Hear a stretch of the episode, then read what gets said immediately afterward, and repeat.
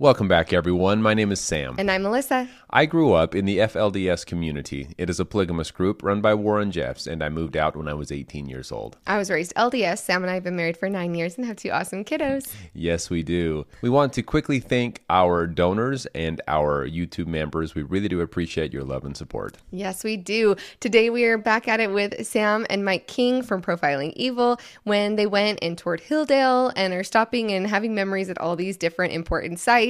And today I'm excited to not only see this live footage, but also get your reaction in real time as far as what it was like to revisit the city hall where yes. your dad worked. Yes. We apologize for some of the wind noise in the mics when I was there with Mike King. It was a stormy, windy day. So yes. we apologize for that for that. But if there are moments that I say something or Mike says something that uh, we don't feel is clear enough, we'll try to talk about what that was exactly. Mm-hmm. And uh, yeah, this is going to be interesting though. I had a I had a good time visiting with Mike King from Profiling Evil. This is in front of the city hall where my father worked for the whole time I was living in Colorado or Hildale. And so this was it's a lot of memories around this area right here.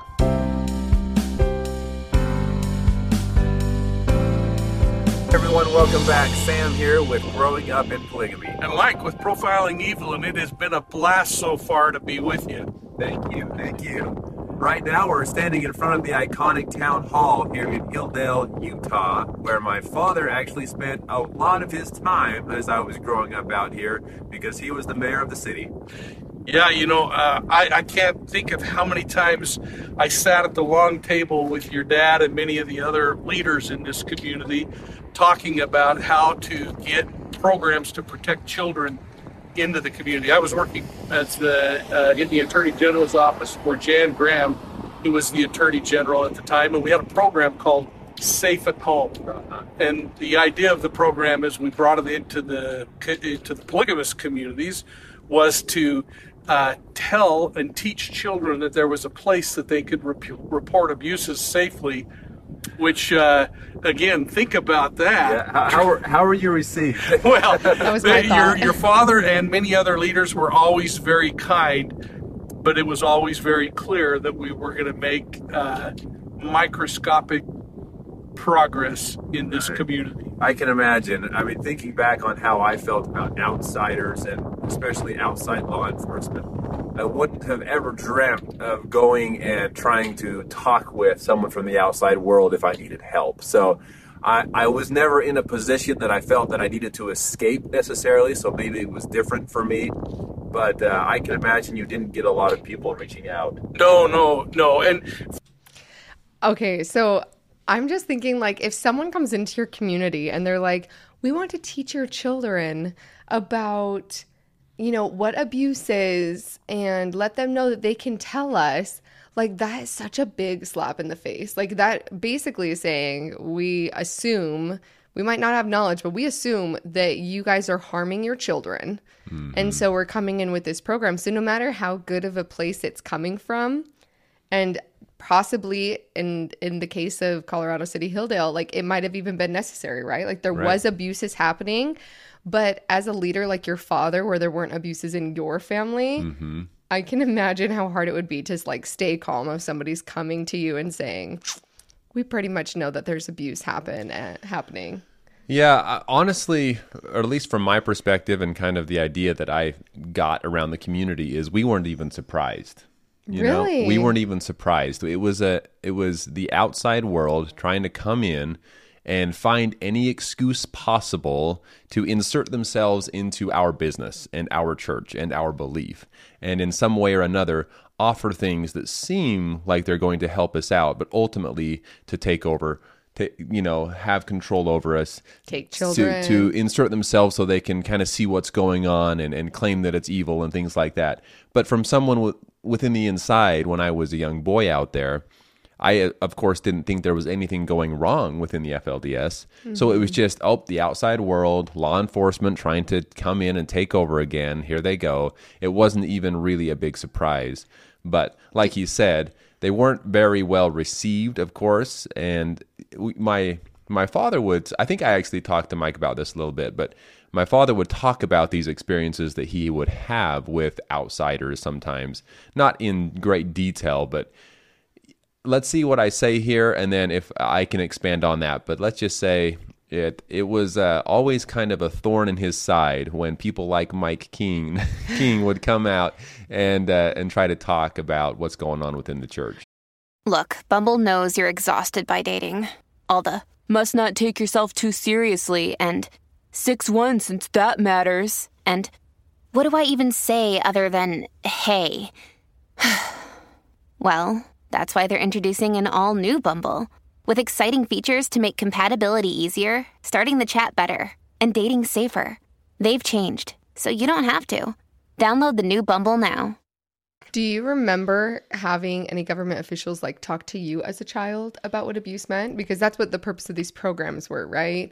But like, were they doing it in the schools? Mm. But there weren't schools. Most of you were homeschooled. So right. how are they going about trying to even reach the children? And were you ever reached? Yeah. So so now that I'm on the outside, I can kind of understand what Mike was trying to do. Is just even if no one, even if no one was there willing to accept their help, the idea was to get people at least aware that hey, if you feel that you're stuck or trapped in a situation, mm-hmm. there is a way to get out. There there are people you can reach out to for help, right? Yeah. But to your point, for us within it, it was just kind of a how dare you say that we need your help, oh evil government in our mm-hmm. mind, right? That's what we were thinking. And so anyway, yeah, it, I think that it was a very much it was a with good intentions. I would say, yeah. especially for, from Mike's point of view, it was with good intentions. But like he said, no one was willing to reach out or trust them because we were all taught that outside government, in most cases, was not our friend and yeah. that they were against us. So they were an enemy to God. So I, I think that from my family's perspective, because my father was in law enforcement, well, he was the mayor, not law enforcement. He was in uh, the mayor of the city. He dealt with a lot of law enforcement and outside people, other government officials from you know Utah and things. He would sometimes have to go up to Utah or northern Utah, Salt Lake area, and have meetings with other government officials. So. I think his perspective on government was less harsh than some of the other families because he was constantly you know, he was seeing, I think, that there were good people in government that maybe just didn't agree with his views on religion and all that. But he, at least I don't remember him specifically saying to me, all government officials are evil, wicked people. That was that was an idea throughout the community, but not necessarily straight from him. Yeah, and kind of going back to like, did you experience oh yes. any government officials um, coming to you, or how did they administer that? How did they get this to the children? And did you get that information from the government personally? I never got it. I never received it. I don't think anyone did, except for the people that Mike King was talking to. Oh, okay. I don't think it. I, th- I, don't think it went beyond that. I think at that point it was swept under the rug. Was, okay, great, good, good idea, Mike. But no, you know, I think that yeah. was the FLDS view on that. Was let's not even not even talk about this with anyone else. I never heard it. I was trained that if law enforcement or anyone from the outside wanted to vi- this was talked about a lot. If someone comes up to you and tries to video you, starts asking you questions, you either say I don't know, you run away, you get out of the situation, you do not talk to outsiders. That was what I was told. Stranger danger. Stranger danger, exactly. Even more if they're law enforcement. Mm-hmm frankly, one of the things that we learned through that experience and that I've learned throughout my career is that in these kinds of settings where there's coercive mind control, in some cases, and I suspect in this case, talking to law enforcement would be a violation not only of ethical things, but religious things because you're talking to the enemy and in many cases someone who probably is more aligned with Lucifer, the government, exactly. than uh, with the prophet, yeah. Warren Jeffs or Rulon Jeffs. That is true, and my, you know, we were actually taught to not talk to people. I actually, I planned in my head how I would say it if someone confronted me because I knew that I couldn't say anything. I was taught to not talk to the outsiders if they confronted me and tried to video me. I was told that they would try to trip me up try to try to force me to say something that would make it, the church look bad. And so we were told not to talk. You know, I have to chuckle. I look behind me here and see the Christmas lights and Christmas decoration on the town hall. now that didn't happen, did it?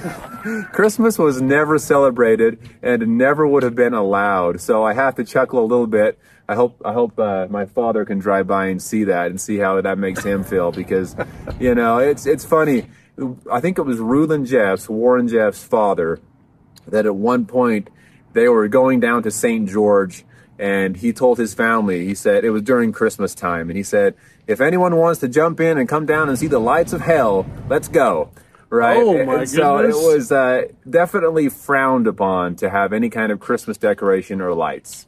Now, um, Sam, how many years have you been estranged from the FLDS? It's been about 15, 16 years at this point. And in that time, have you seen your parents at all or siblings? So I've seen, so I have siblings that have left as well. About, uh, man, getting close to about half of my siblings have moved out now. So I do have a great relationship with those that have moved out. For my siblings that are still in it and following Warren Jeffs, I have not seen them or talked to them. Uh, as far as my parents go, on very rare occasion, I'm able to uh, see or talk with my father. But other than that, I haven't seen my mother in I can't remember how many years. Oh, I'm so sorry. That's not uh, that's not right and not what's supposed to happen. It's heartbreaking because you know she means the world to me. Well, all of my both of my parents do, and all of my siblings. They mean the world to me, and uh, it's it is very very difficult. And unfortunately, I knew what I was getting into when I chose to leave because I had seen it happen so many times when I was a part of ch- the church. I knew that I wasn't going to be welcome back, but it was a decision I felt that I had to make, and I didn't realize how hard it was going to be on me to not be able to see my family, and especially even more so now that I have my own kids. Yeah, that's what I was going to ask. Now that I have my own kids, it's made it even that much more difficult, and it's just heartbreaking you know, you talked about law enforcement in the community. Of course, from the state, uh, the law enforcement folks here were still under police officer standards and training, but everyone kind of recognized that it was the church leading the police department yes. who was out enforcing the laws. And, uh, and that created some really difficult positions too, because as an investigator, I could never rely on local law enforcement to uh, share case information or to even back me up if I needed help. I would have to reach out to the Washington County Sheriff. Oh, interesting. Would the local law enforcement, those that were a part of the church and following Warren Jeffs, would they share anything with you or did they try to ignore you? Personally, I never had any information shared from inside the police department here outward. But they were always, again, like your father and like many leaders, uh-huh. they were at face value very friendly, cordial. Okay. Let's let's team up. We're in this together, and get out of town as soon as you can, put, Mister. Put on a good face. yeah. Yes, yes. You know, my father.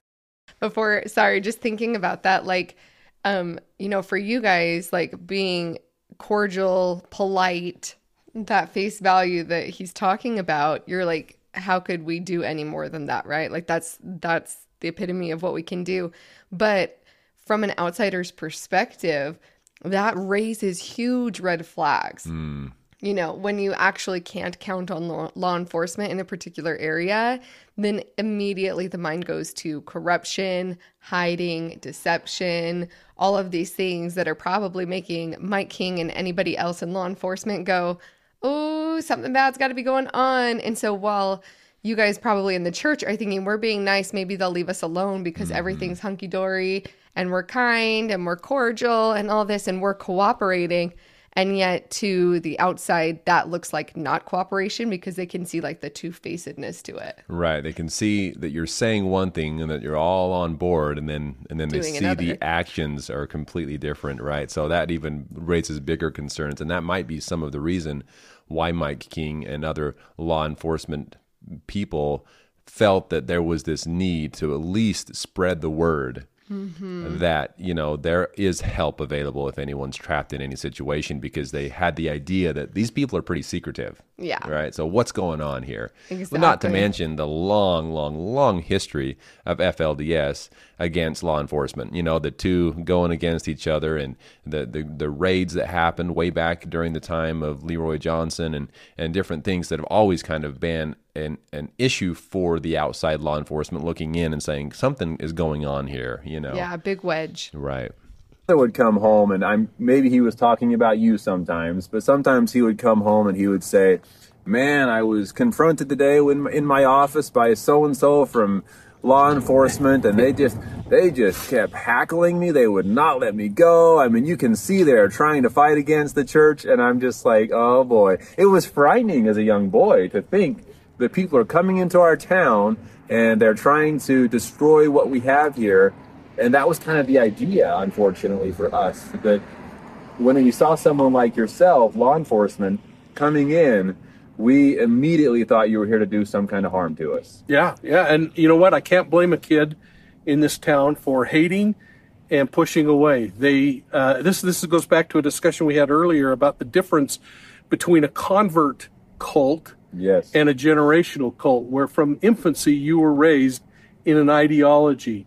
And what kid doesn't trust their parents? Exactly, mm-hmm. especially parents that teach you so strongly, and you can tell that they're so convinced of what they're teaching you, right? Uh, we didn't really have the option to believe something else. You know, you have a lot of parents out there today that say, "This is my belief, but you can choose your belief." You know, it's it's, it's up to you. That wasn't really an option. It was, "This is the truth. This is what we believe. If you believe something else, is wrong." you know, and so as a young boy, I said, "Okay, yes, sir." yeah, and that's what you do as a kid. Yes. Well, so uh, you know what I'd like to do? I'd like to go to Warren Jeff's office and talk a little bit about okay. that, and maybe you could help when we're there share what's happened to that complex and how it now is helping rather yes, than hurting. I would love to. Okay, so the just a couple of things here that I've been thinking about as we I've been watching this and looking at this city hall we always called it the town hall when we were out there, mm-hmm. probably because we felt that we lived in a small town, not a big not city. A city. but it, anyway, as I was looking at it, so many memories came back to me when I was a young boy, and I would go visit. I mean, a lot of things were held at this at this place. Uh, there were performances held in the big room that was there. There, this is where people would come to vote. This is where a lot of things happened. A lot of people that we would see working in different offices as I would come to visit my father. Uh, sometimes we would bring him lunch. I would come along with my with my mother and bring him lunch. A lot of different things that just memories flooding back. One of the memories that came to me as I was looking at this was at the in the basement, and some of my siblings can would have the same memory. In the basement, there was a vending machine. Uh, not so much a vending machine, but just a, a refrigerator that was kind of off limits, but would have all of these different candy bars and and different uh, sugary treats and things. I don't know why it was there. One of the people there was in charge of stocking it. I don't know exactly who they were for necessarily, but in my family, we weren't really allowed to have a lot of sugar and candy and treats and things like that. Let's just say my brothers and I came up with a very intricate scheme each time we visited the town hall to, in some way or another, make sure we walked out without anyone seeing us. of the of the town hall with something from that refrigerator. so, I don't know. It wasn't that we were breaking a machine to get it. I, I look back now and think, yeah, we were we were definitely stealing. We should not have been taking that. It didn't belong to us, but it was in a refrigerator that had a very easy door to open, easy access, easy access. Anyway, that's just one. But there's so many memories in my mind as a young as a young boy. The town hall was this massive mansion that never ended. You know, I look at it now and I think that's not even that big of a building yeah. compared to other city halls you'll see in other cities. But for me, it was a huge place. This this very interesting place that my father worked at and had the coolest job in the world. So, anyway, those were just some other memories that came to my mind as I was thinking about this place and looking at the the picture behind us of the town hall that so many memories came back to mind. Yes. If you want to hear more of what it was like for Sam to grow up in polygamy or join us for more of this tour of Hildale with Mike King from Profiling Evil, then please like and subscribe. Yes. Thank you all so much for being here with us again, and we look forward to talking with you soon. Talk to y'all soon.